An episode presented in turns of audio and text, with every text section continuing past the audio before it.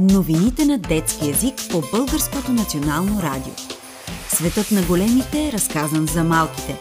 Съвместен проект на Българското национално радио и платформата за насърчаване на детското четене в Книговище.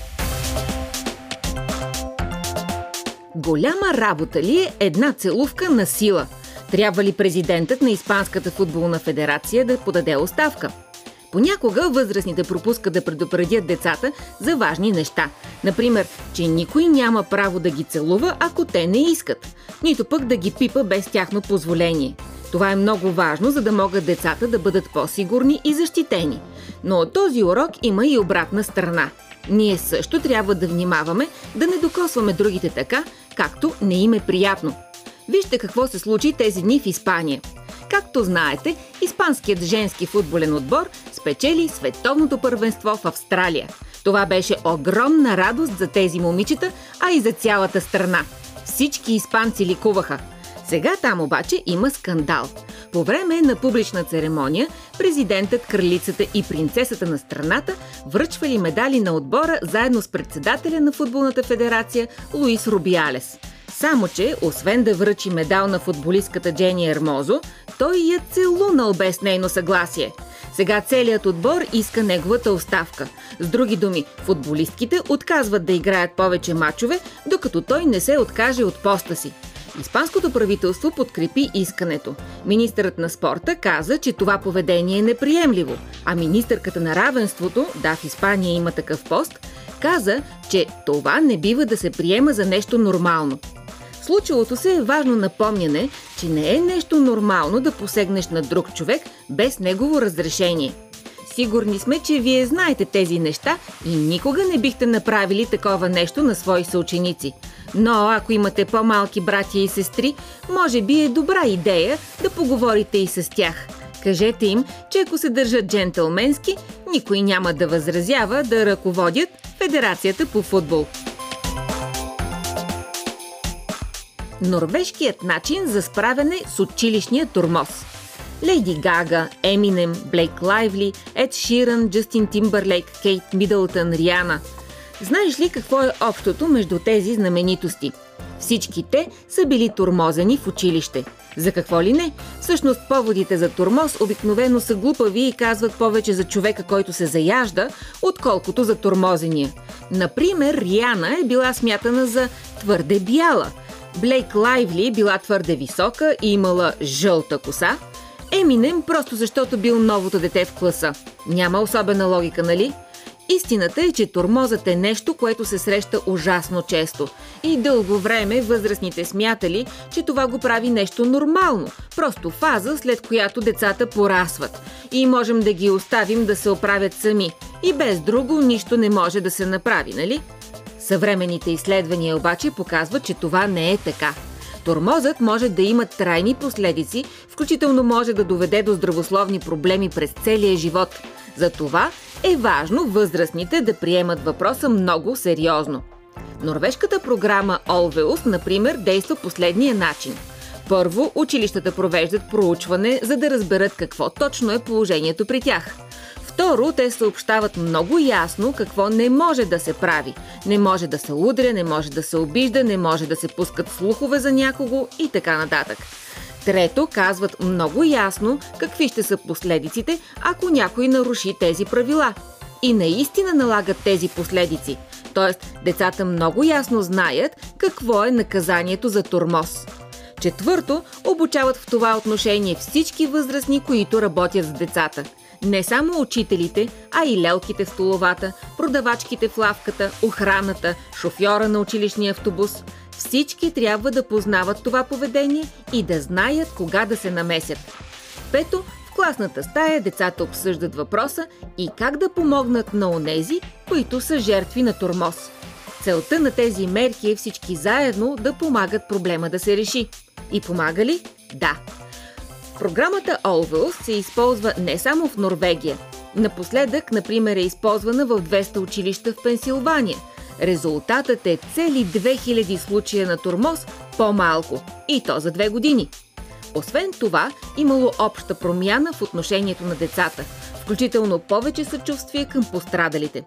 Разбира се, самите деца не могат да въведат подобна програма в училище, но могат да запознаят родителите си с проблема. Например, като им разкажат какво са научили, че правят в Норвегия. Нали скоро предстоят родителски срещи? Добра идея е да се действа предварително, за да е по-спокойно за всички. Последните събития в Африка.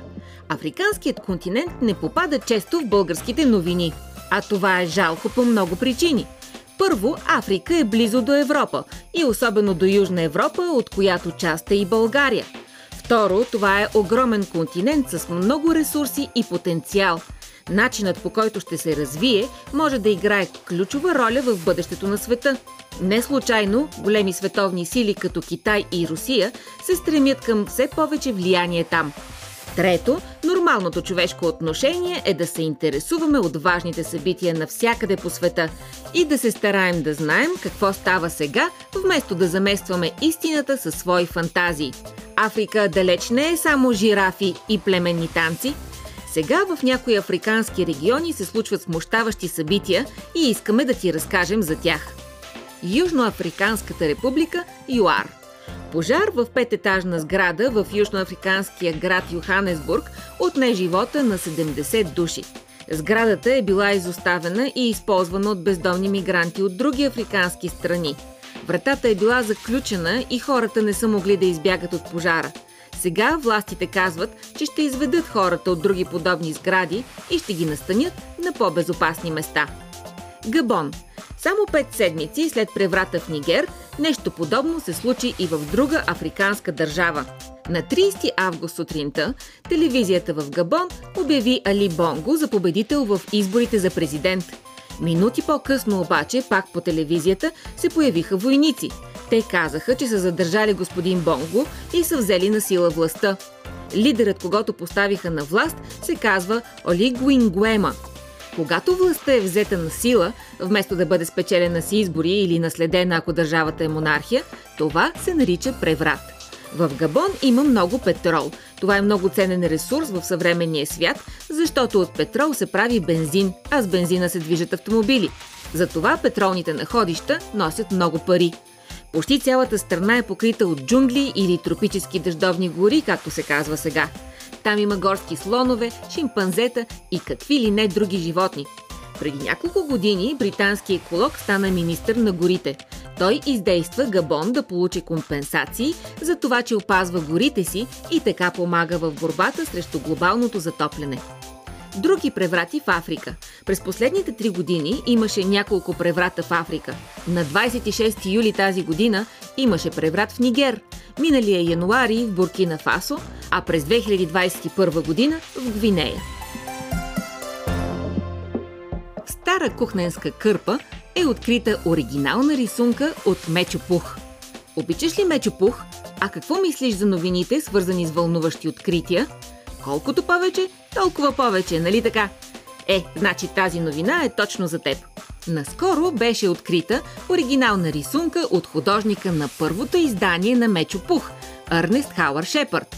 На нея се вижда как Пух и Пращчо вървят към залеза. Господин Шепард нарисувал рисунката, когато бил на 79 години, около 30 години след като книгата за Мечо Пух била издадена за първи път през 1926 година. Днес стойността й може да бъде приблизително 40 000 долара. Написана от Алан Александър Милн, познат още като А.А. Милн, книгата Мечо Пух постигнала мигновен успех. Днес тя се продава по света в повече от 50 милиона екземпляра. И разбира се, рисунките за нея също са много ценни. Оригиналните, разбира се, не когато са преснимани. Рисунката била намерена в чикмедже в келера на Кристофър Фойл, наследник на веригата книжарници Фойлс. Смята се, че е нарисувана по време на някои от прочутите литературни обеди, организирани от семейство Фойл. Представяш ли си? Огромна маса, на която най-известни писатели похапвали заедно и слушали речи на някой свой събрат. Организаторката Кристина Фойл обикновено канала писателя да говори не за това, с което бил известен, а за нещо съвсем различно. Например, авторът на Мечо Пух, А.А. Милн, говорил за играта на крикет – Не всички се съгласявали да участват. Драматургът Джордж Бърнард Шоу, например, отказал два пъти преди да приеме третата покана. Първият път, защото бил поканен и друг известен писател, а това не било хич пестеливо да хабят двама писатели за един обяд, как не. Втория път го поканили и му казали, че има 2000 души публика и че в негова чест обядът ще бъде вегетариански. Той отговорил, че не може да изтърпи шума на 2000 души, които дъвчат целина. На третия път приел и говорил за опазването на дивите птици. Представи си примерно да поканят някой твой учител да говори за нещо съвсем различно от своя предмет. Но да се върнем на рисунката. Под мастилото се вижда скица с молив.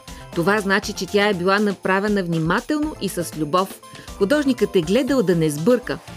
Сцената, която е нарисувал, е точно след празненството, на което Кристофър Робин дава на пух своя моливник, точно преди героите да се превърнат обратно в играчки. Ето какво пише там. По-късно, когато всички казаха с Богом и благодаря на Кристофър Робин, Пух и Пращо тръгнаха заедно за домовете си, замислени в златистия залез и дълго вървяха мълчаливи. Какво значи дигитална раница и имаш ли право на електронни учебници? Учебната година чука на вратата, макар че никак не е честно лятото да свършва. И все пак искаме да разясним една важна подробност, свързана с 15 септември. От много време деца и учители повтарят, че ученическите раници са ужасно тежки. Това ги прави много неприятни за носене, но не това е най-лошото.